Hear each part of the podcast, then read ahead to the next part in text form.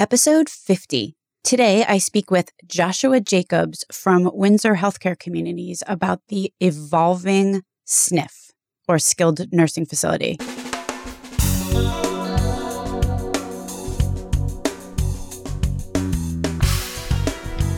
American healthcare entrepreneurs and executives you want to know. Talking.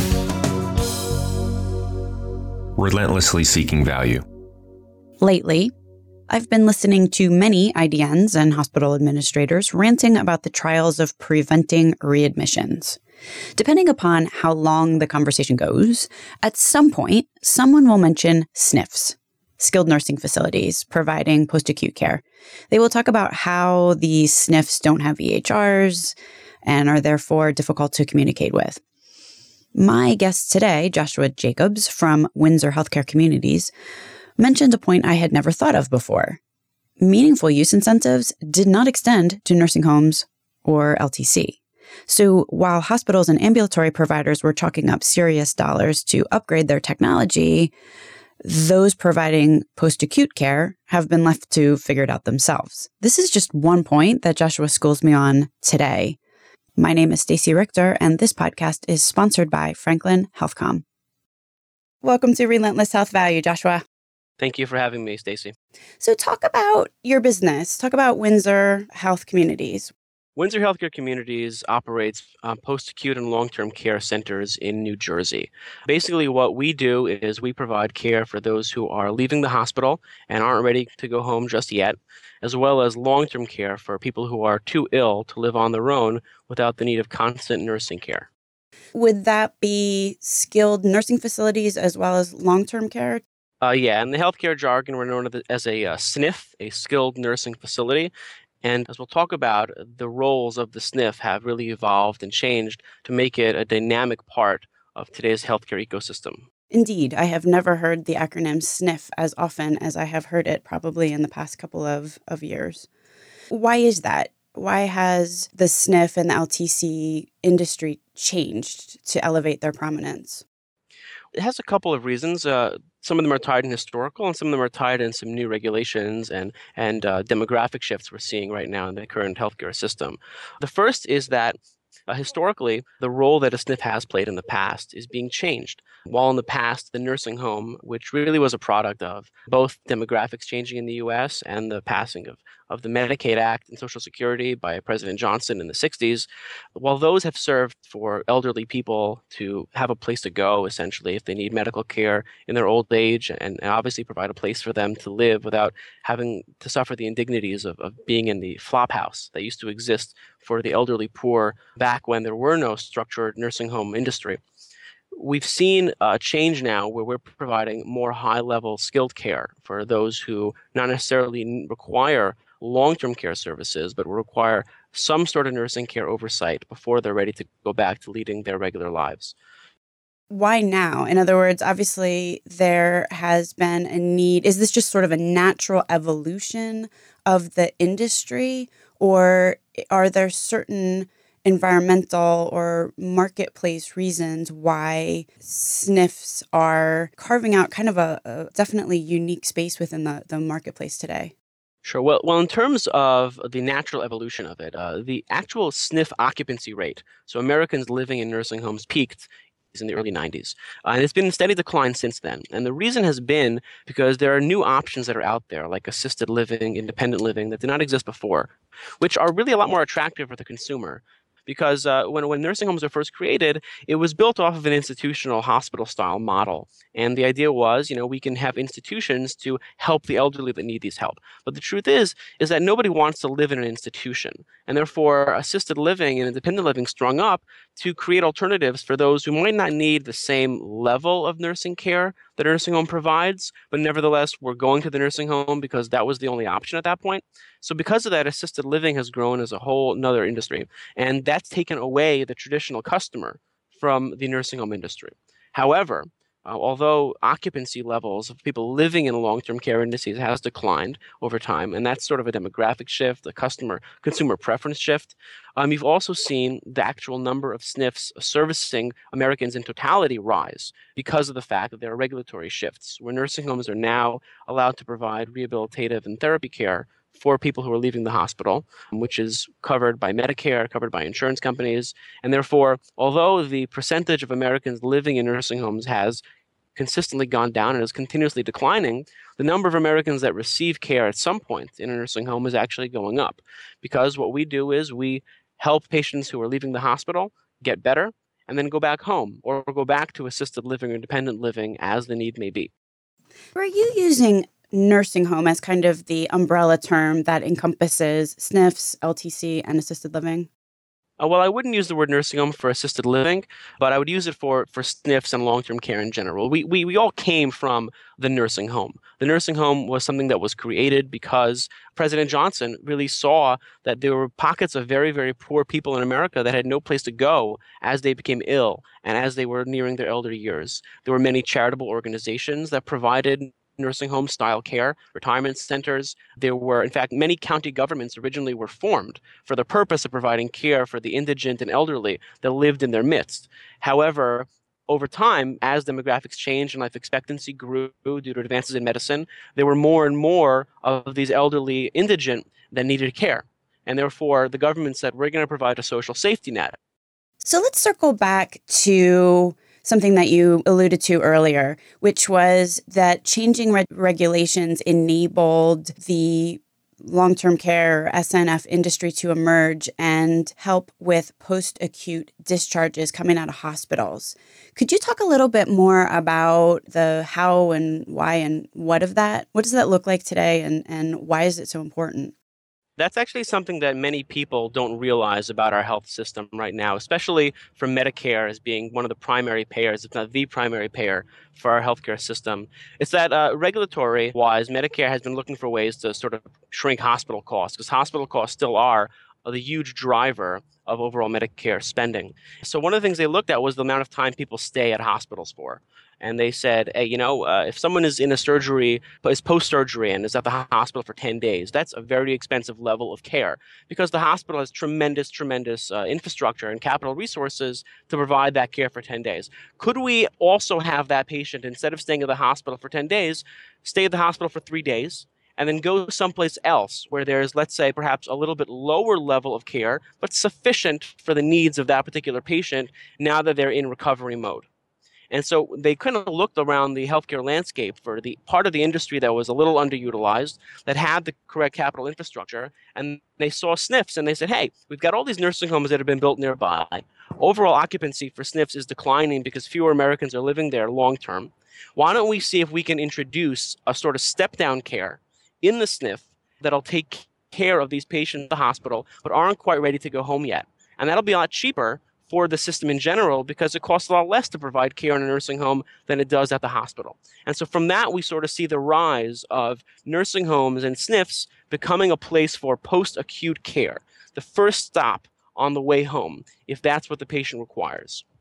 It's probably also one of the few instances, or one of the not so common instances, where you know, as you say, it's it's a lot less expensive, but it's probably a lot more pleasant for the patient. I mean, staying in a hospital with all the beeping and the stuff going on is, is not exactly a lovely experience.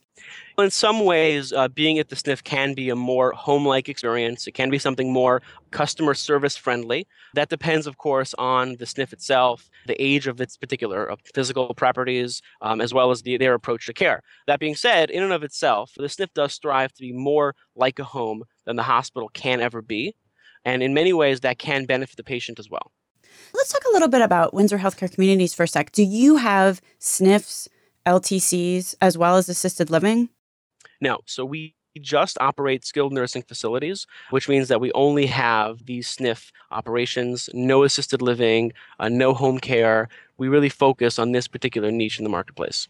And so, what does success look like for your organization? You know, like what are you really striving to accomplish with with a SNF? I think that any organization that's there right now uh, to succeed has to attract a large number of these post acute patients. Historically, since nursing homes have fulfilled a role of long term care, we haven't really exited that market either. So we have a mix, we have a balance of people who are with us long term, who are going to live out their lives with uh, our nursing homes because they need that 24 hours of care, as well as people who are with us only for a couple of weeks or even a couple of days for that post acute care. What we look at as success is really a healthy balance between those two providing both of those services efficiently and well, and capturing as large of a market share as we possibly can on that post acute business because we believe, one, that's the future. And in addition, as we're providing a higher level of skill services, it allows us to have margins that are higher as well. Obviously, that means, given that you're step two in a two step process or three step process anyway, that patient starts out acute condition in the hospital, then they get released into your organization. The hospital, therefore, I would assume, has a very big bearing on your ability to succeed. What are some of the factors there? You know, what what can a hospital do or not do that could in a big way impact your ability to care for a patient? Yeah, that's a really important point. Hospitals have a tremendous impact on what we can do to succeed or not. Because the truth is that if we're step two, we have to depend on the hospital to have a good relationship with us in order to continue that patient flow. Now, of course, every patient has the right to choose where they would like to go for post acute care, and that's embedded in regulations. At the same time, though, hospitals have a very, very strong influence on that destination. So, therefore, a discharge planner simply has a falling out with your particular SNF, they might not recommend you to any of their patients. And many patients often rely on the recommendation of that discharge planner. Uh, in addition, you might have health systems as well that can exclude you because they have their own SNFs that they operate. Some health systems do have an integrated solution where they have acute and post acute, and therefore you can get left out has a tremendous impact on what we do and if we can succeed. And therefore, it's a very important part of our job to make sure that we are providing the hospital with the service they need. And as, I, as, like, as I'd like to get into, there have been a lot of changes, especially with the Affordable Care Act recently, that have incentivized hospitals to work with the best post acute providers. Yeah, so when you say that you have now a large incentive to provide hospitals with the service they need, what, what service do they need? Well, in the past, if a hospital discharged a patient who went home or went to the SNF and had a bad experience or went back to the hospital because of a, a, negative health provider that came in post acute care, didn't really matter that much to the hospital. Uh, there was no repercussion that the hospital faced. However, we've had the introduction of what we call readmission penalties, where uh, CMS, Centers for Medicare and Medicaid, is penalizing hospitals in a very, very uh, expensive way if their patients are going back to the hospital for, uh, for any really reason after an episode of care, and, and they end up back in the hospital within, let's say, 30 days or 60 days or 90 days. And so CMS is essentially pulling back on some of their funding and penalizing those hospitals under the assumption that you should have provided a better level of care and as a result of your deficiency in care, that patient has ended up back at the hospital again for more costly and expensive care to Medicare. I was talking to uh, someone in uh, an integrated delivery system recently who was complaining about SNFs. I'd be very interested on your, your, your take on this. And obviously, this was in the Midwest. It had nothing to do with you at all.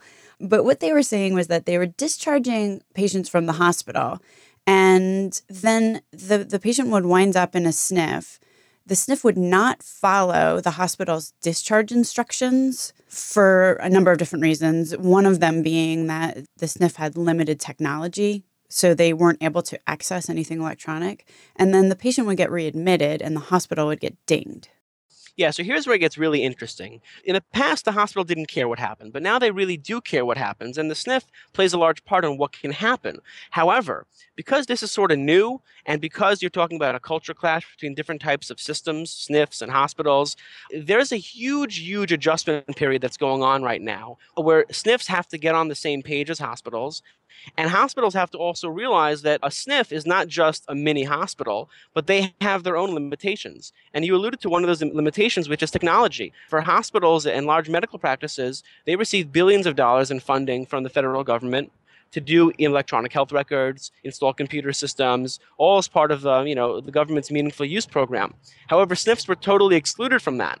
They didn't receive a penny of federal funding. So the SNFs had to really choose: Am I going to pay for this out of pocket, or am I going to forego having electronic health records? For those who've foregone electronic health records, it means it's a lot harder to implement those clinical practices the hospital would like to see and that information sharing the hospital would like to see.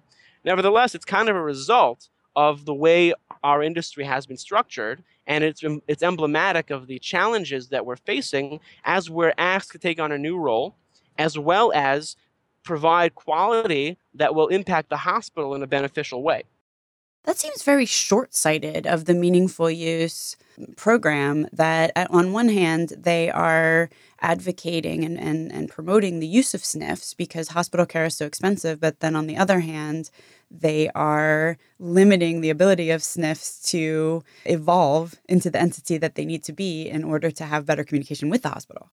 I think it's a very accurate assessment. Nursing home care is not very sexy. It really is not, especially because of the historical biases that we spoke about. And therefore, uh, you know, there's a lot of funding on the table. There was a limited amount of dollars that was to be spent in various areas, and nursing homes were not able to get that piece of the pie doesn't mean that nursing homes didn't want to be a part of the technology change, but limited resources exist and our operating margins are very, very low. And a lot of these organizations and SNFs are small organizations that can't really afford to implement this new technology. So I, I agree it is somewhat short-sighted, but at the same time, it doesn't it doesn't uh, lessen the burden that we have as progressive SNF operators and, and integrated health systems to try and make sure that everybody is on the same page. And there are things that are happening in sort of halting steps to get there. But because of the fact that we aren't on the same page from the very beginning, there have been a tremendous amount of growing pains. And I think a, a letdown to hospitals about what SNFs are really capable of doing when they work with a SNF that isn't really up to the same stuff as a hospital is. I can see how the spotlight might be, just based on my own anecdotal experience, be starting to highlight or put a glow on this this situation. You know, I, I can't go into a meeting these days without somebody talking about transitions of care and facilitating transitions of care and facilitating tracking patients after discharge. So maybe it's a, a thing whose time has come. Yeah, I believe so. And I think the probably the best indicator, and this is really scientifically validated, is when HBO does a show about you, you know that you've sort of arrived at the national consciousness. so, you know, we have Silicon Valley that's there now for sort of startups. And so we're at like this startup frenzy in the US in terms of our culture and technology. So we've got Silicon Valley. And for SNFs, you know, we've got we've got that show as well that takes place in a, a long-term care wing of a hospital as well. I think it's called getting on. So therefore, you've got you know your SNF representation now on some level, your long-term care representation, and I think it means that people in general sort of know a little more about what we're doing and in the future you'll see more engagement as well with this post-acute model so we're going to see people disrupting the nursing home I think I think you might see that as as well. I think some sort of hybrid of getting on in Silicon Valley would actually be um, hilarious and scary at the same time. I I can only imagine. It's interesting because uh, I, re- I, was reading recently about a Dutch nursing home that was providing uh, free housing for students uh, in its nursing home as well, as sort of a way to bridge the generational gap between young people and elderly people, benefit both sides. So perhaps some sort of situation where we can have startups housed in our nursing homes, give them free office space would be a really nice solution for both of our problems. Actually, that's a really interesting idea that for generations the the older you were sort of the wiser you were and people valued the wisdom but if you put all of the our elderly into one spot and just basically with nobody else but their their peers, then you kind of lose that inter, intergenerational communication. That's very astute. Uh, one of the philosophies that really drives what we do at our company is called Eden Alternative, and Eden Alternative is a um, is a new way of looking at long-term care and post-acute care as well. And, and, in addition, it, it really is there to combat ageism in our society. For example, uh, most nursing homes can, would call their, uh, their people that live there residents or patients. Well, we use the term elders to generate respect for the people that are there because an elder is somebody that is wise, is there that has experience, that can give counsel, that can contribute to society. You know, they have their place. While someone who's just, you know, a senior or, or a patient or a resident not necessarily has a defined role. So what Eden Alternative tries to do, and the US government in many ways in terms of regulatory policies has embraced this notion of person-centered care, person-directed care, has tried to empower uh, the elders that are living in our homes to continue to contribute, be a part of society, and, and, do things that can benefit those who are younger because they do have a lot to offer, despite the fact they may have a physical or mental handicap that requires them to live in a nursing home setting. I look forward to that being being furthered. I think that is would be a better world. Yeah, absolutely. Uh, if I could get back just for one moment to uh, the hospital, the hospital now has an incentive to discharge a lot earlier. And so the earlier they discharge, right, the more pressure it places on post acute care to skill up to almost the level of the hospital. And therein kind of lies the paradox of emphasizing post acute care as a way of driving down the cost of care in general. Because if the hospital discharges earlier, it definitely means that we have to do more, provide more nurses, more physicians on site, spend more on the level of care we're giving, and we're actually sort of driving the cost of care up in the nursing setting. So at some point, we're going to reach a, an equilibrium where we found the balance between what is the right amount of time to stay in the hospital and the right amount of time to go to the post acute care center. I don't think we know what that equilibrium actually is yet, but the truth is is that it is definitely cheaper than the hospital but it's got to be cheaper than the hospital, both in terms of the amount of time they spend in post acute care, the daily rate in post acute care, and associated with positive health outcomes. So we're trying to find that balance, and I think everyone's kind of looking for it, but it still eludes us. And a lot of the data that's going to come online um, as SNFs get more technologically advanced and get more electronic health records will help us find that exact point for uh, having both value to the healthcare system as well as providing the necessary care so that not, not one extra negative outcome has to happen as a result of promoting post acute care earlier for people who are transitioning out of the hospital. Well, based on that, a, couple of things come come to my mind. First of all, that you're going to have some SNFs that are well ahead of others or more equipped to handle certain types of post-acute patient. Maybe you've got a SNF that specializes in, you know, orth- orthopedic discharges, which probably requires a whole different set of both equipment as well as expertise than perhaps a SNF that's geared towards cardiac, for example. Absolutely. Since we're talking about the historical bias of a nursing home, primarily uh, it's been a geographic based industry. So you went to the nursing home that was closest to your own house, for example, because if you were going someplace for long term care, you wanted to live nearby in your neighborhood. And that legacy has sort of held over in many ways for post acute care as well. Which, which I believe personally, and we believe as a company, that doesn't necessarily make a lot of sense because it doesn't allow you to specialize in particular areas. You kind of have to become a jack of all trades because people are coming to you for location, not necessarily because your services in one particular area are, are great. However, just as hospitals have sort of started to specialize a little bit, we're seeing specialization occur as well in, in SNFs and post acute.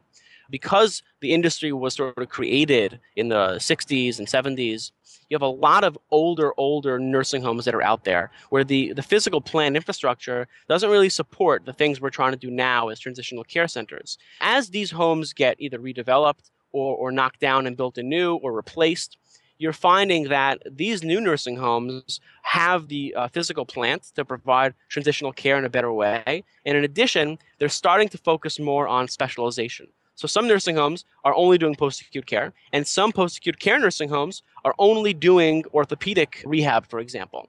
By doing so, it allows them to really achieve clinical specialties. it means that every single person working in that SNF, from the receptionist to the nurse, knows how to deal with orthopedic patients and orthopedic rehab.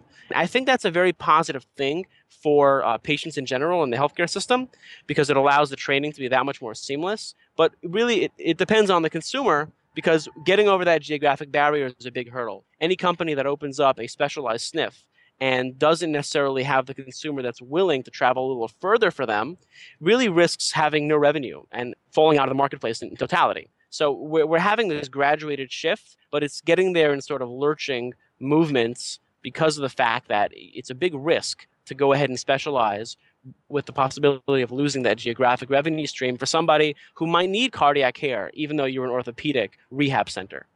So I'm connecting the dots between what you just said and something that you said earlier about how discharge planners were so influential in directing patients to a SNF. Uh, do you feel like discharge planning and the choice of a SNF really needs to start to be elevated out of the hands of individual discharge planners and more into the hands of of a at, at the hospital level? In other words, a whole hospital would need to say, you know what, all of our orthopedic discharges uh, need to go to a specialty orthopedic SNF, and here's our four preferred choices.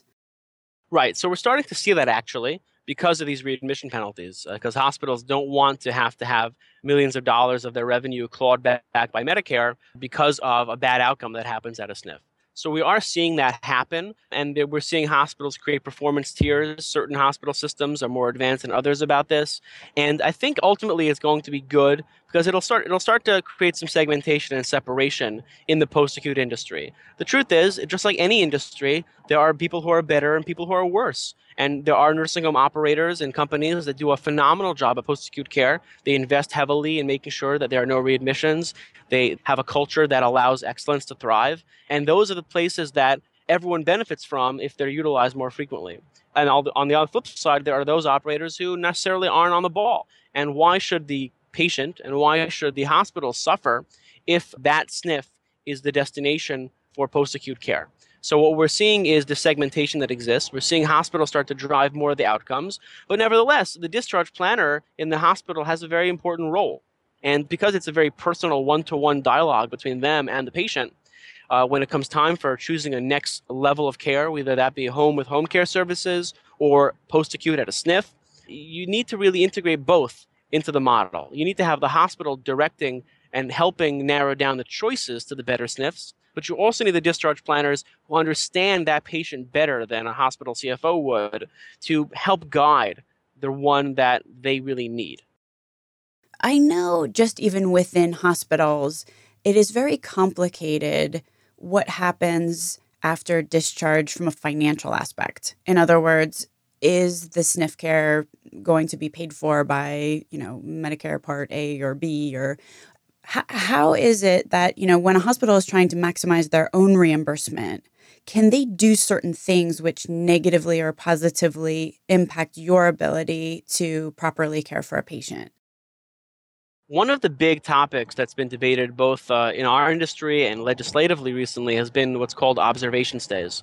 So essentially, uh, Medicare has been trying to reduce healthcare spending. We all know the growth in spending was unsustainable a couple years ago. It seems to be working actually. But one of the areas they looked at is they said, hey, you know, for the hospital, they're incentivized to admit everybody that comes to their door because the more people they treat, the more revenue they make. So we, we want to look at which people you're admitting to the hospital. And if you if we see that the hospital is admitting people that really shouldn't be admitted, we, we're not going to pay for that care. And so, so therefore, what the what the hospital industry and uh, CMS essentially uh, spawned was what we call the observation stay, where the hospital wouldn't admit somebody as an inpatient; they'd put them under observation status. Now, observation stay status would allow the hospital to bill for services, but it would not subject to penalties if it was considered an improper admission. However, because SNF and post acute benefits generally only really begin once there's a three night overnight stay as an inpatient admitted in the hospital. If there's a patient at the hospital who's been at the hospital for, for three, four days under observation care status, then if it's time for discharge and they need to go to that SNF, they have no Medicare Part A benefits. So it's been a big problem for consumers because they left the hospital. They didn't even realize they were under observation status. That was sort of something that was handled in the back office and the billing office. They were expected to go to the SNF to be able to have 20 or 30 days of rehab before they can go home. But unfortunately, Medicare is not going to cover that stay. They're forced either to either pay it out of pocket. As a result, consumers were livid that this was happening because Medicare Part A benefits are things they've been paying for their entire life. SNF benefits are part of it. And uh, if they're entitled to 20 days of rehab care, that could cost, you know, 20, uh, $15,000.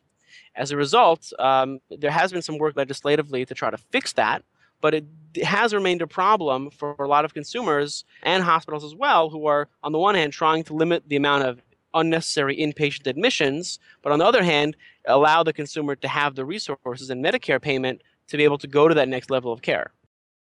Do you also see that on the back end, I could see that there would also be a really big incentive for the hospital not to readmit a patient at 30 days, which then would cause the same problem.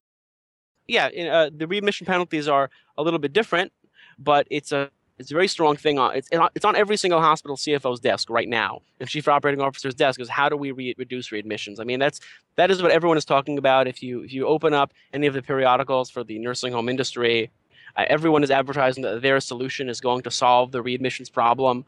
And I understand why, because unnecessary admissions cost the healthcare system uh, something like $17 billion a year, and that's just Medicare spending. If we can work together in that transitions of care in a more seamless way, then we'll save everyone a lot of money, and it'll ensure that Medicare and Medicaid exist for our children and grandchildren, unlike uh, the current track we're going on now, which is where they run out of funding. What do you focus on operationally? I mean, obviously, you've got a lot of very steep challenges and you're in the middle of kind of this transition phase where what is being expected of a SNF is, as you have described very eloquently, is, very much changing. How, how, are you prioritizing? What, what are you doing? Well, I have to say first, I never imagined that I would be doing this, to be honest. When I was in law school, when I was in business school, everyone was talking about startups and disrupting and changing the world and doing things really cool with technology. I mean, no one was talking about elderly people and healthcare delivery in the US. And so I never even imagined myself doing this sort of thing. But I have to say, having been at it, it's remarkable the amount of change you can accomplish by going into an existing system and driving new innovation and bringing new ideas. I think there's a lot of room for young people, especially people who are, are bright eyed and wide eyed, who might not have had a lot of experience with post acute care or hospital care because younger people are healthier to to do a lot of change and have a tremendous impact. And I, I would say that I'm I'm very thankful to have sort of fallen into this because I mean every day I see there's a tremendous impact you can have, and not just because you can make decisions and you know stand up in front of a big uh, map with your sleeves rolled up and put push pins in and say I want to go here and I want to do this and I want to do that, but because of the fact that there aren't so many young people uh, with innovative ideas in this field, so you have a disproportionate impact because of the new ideas you can bring. What's an example of that? Using technology is, is a, is a catch-all for a lot of different things, but data analytics is something that our industry does not do very well. Uh, the typical leader in the nursing home industry was somebody who started off as a nurse and sort of rose through the ranks into management and then became, let's say, the administrator or like the CEO of that nursing home. Uh, they're not they're not an MBA like you'll find at a hospital. They're not Masters of Public Health Administration like you'll find in a hospital. And therefore, there's a bit, there's a big disconnect. I, I, talk about this a lot, and the slide that I like to use is one with uh, you know Keanu Reeves representing the hospital, and I have Betty White representing uh, the nursing home industry. You know, they're both talented people, but they view the world in very different ways. And therefore, there's a tremendous amount of room for people who can innovate with data and analytics and sort of figure out where exactly the nursing home can provide value. By taking a data driven, rigorous approach, you can learn a lot of new things. And one of the things that I've been doing in my role at Windsor is using data analytics to try to drive the future and understand exactly where we provide the most value to the healthcare system. Because ultimately, if we don't provide that value, then there are alternatives that are out there. Assisted living, obviously, home care is getting more and more acute every single day. And so, if, if, if the post acute care industry continues to not speak the language of hospitals and continues to have wide cost variations across regions, which doesn't make a lot of sense if you're really operating well, then we're not going to succeed and thrive in the future. So using a data-driven approach of the hospitals, integrating technology into what you do so you can leverage productivity because labor is a finite force and it's only going to shrink your margins further if you just keep on adding nurses and adding nurses and adding nurses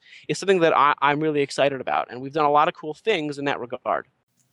We have a number of health tech entrepreneurs that listen to the show, and, and some of them are doing some things which probably would have overlap into the the market that is is, is typically thought of, you know, the elder market. For example, most of these patients, I mean, the reason that they're in a SNF or in an LTC facility to begin with is because they have multiple chronic conditions, for example. I just talked to someone yesterday, Pat Meisser from Actual Meds, who uh, works on a, a platform that does medication management really well. If someone was a tech entrepreneur and as you said, they're sort of wide eyed and, and looking for opportunities within the nursing home or LTC market. What advice would you have for them? First of all, I would say uh, now is the perfect time to really be innovating in this space. The eyes of regulators, uh, policymakers, and big companies are, are really looking in this in this field. So you've picked a great place to sort of start.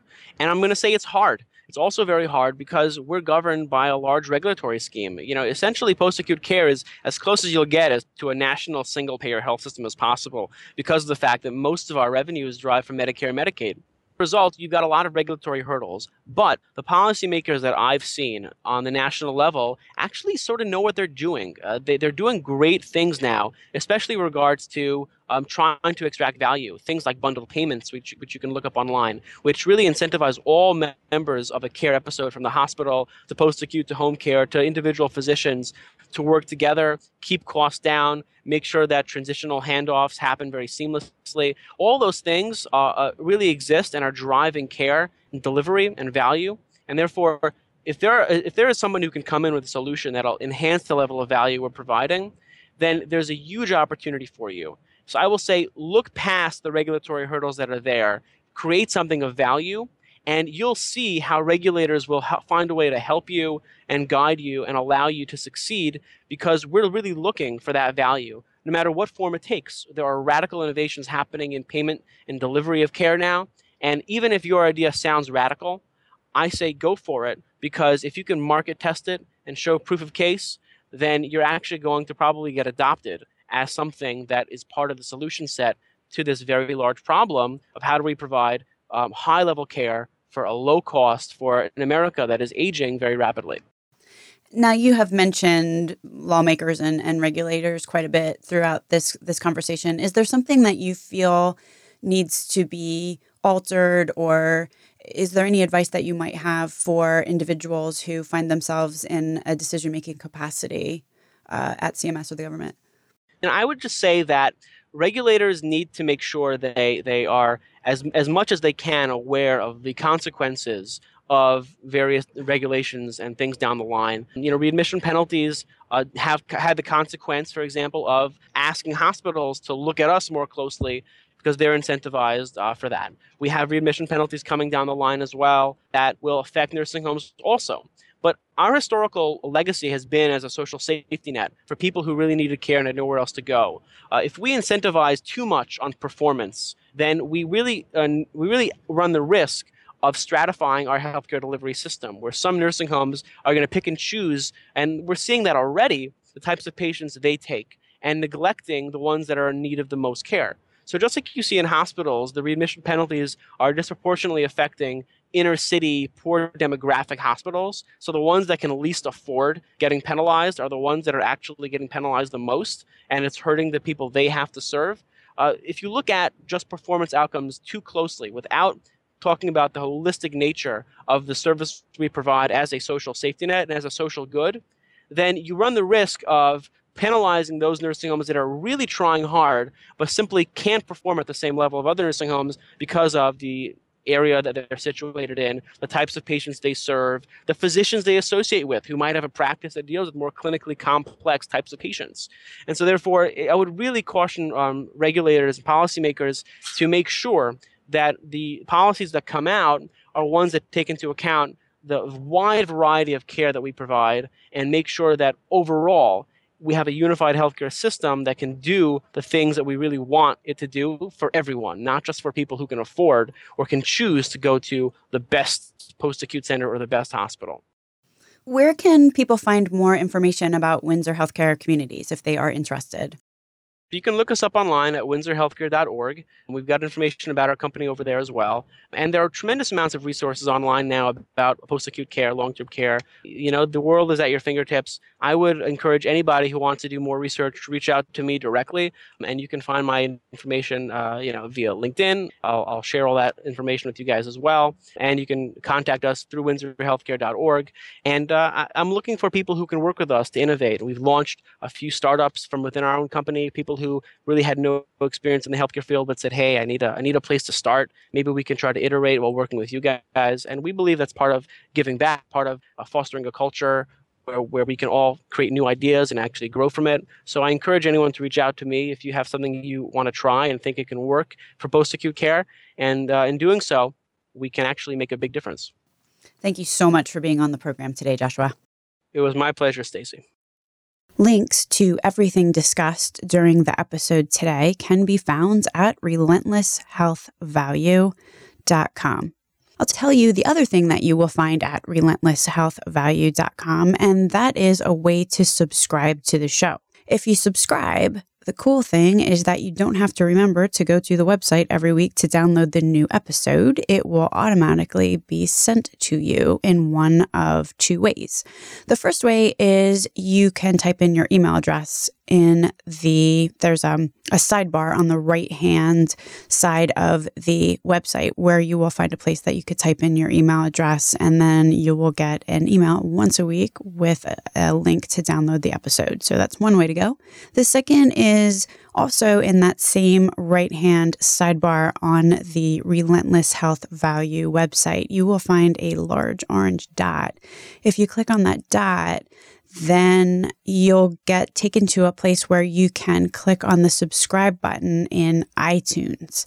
If you click on that, then each week your iTunes will automatically download the episode, which you could choose to listen to on your computer or on the podcast app on your mobile phone. If you enjoyed this episode, please, I beg you, uh, it would be really, really helpful if you would rate and review the show either on iTunes or interact with us on Twitter. Our uh, Twitter handle is relentless with only one S, health. So, relentless with only one S, health. I would love to hear from you. It, we would find it very inspiring over here at the Relentless Health Value podcast. I thank you so much for tuning in and so much for spending the time with us. Thank you.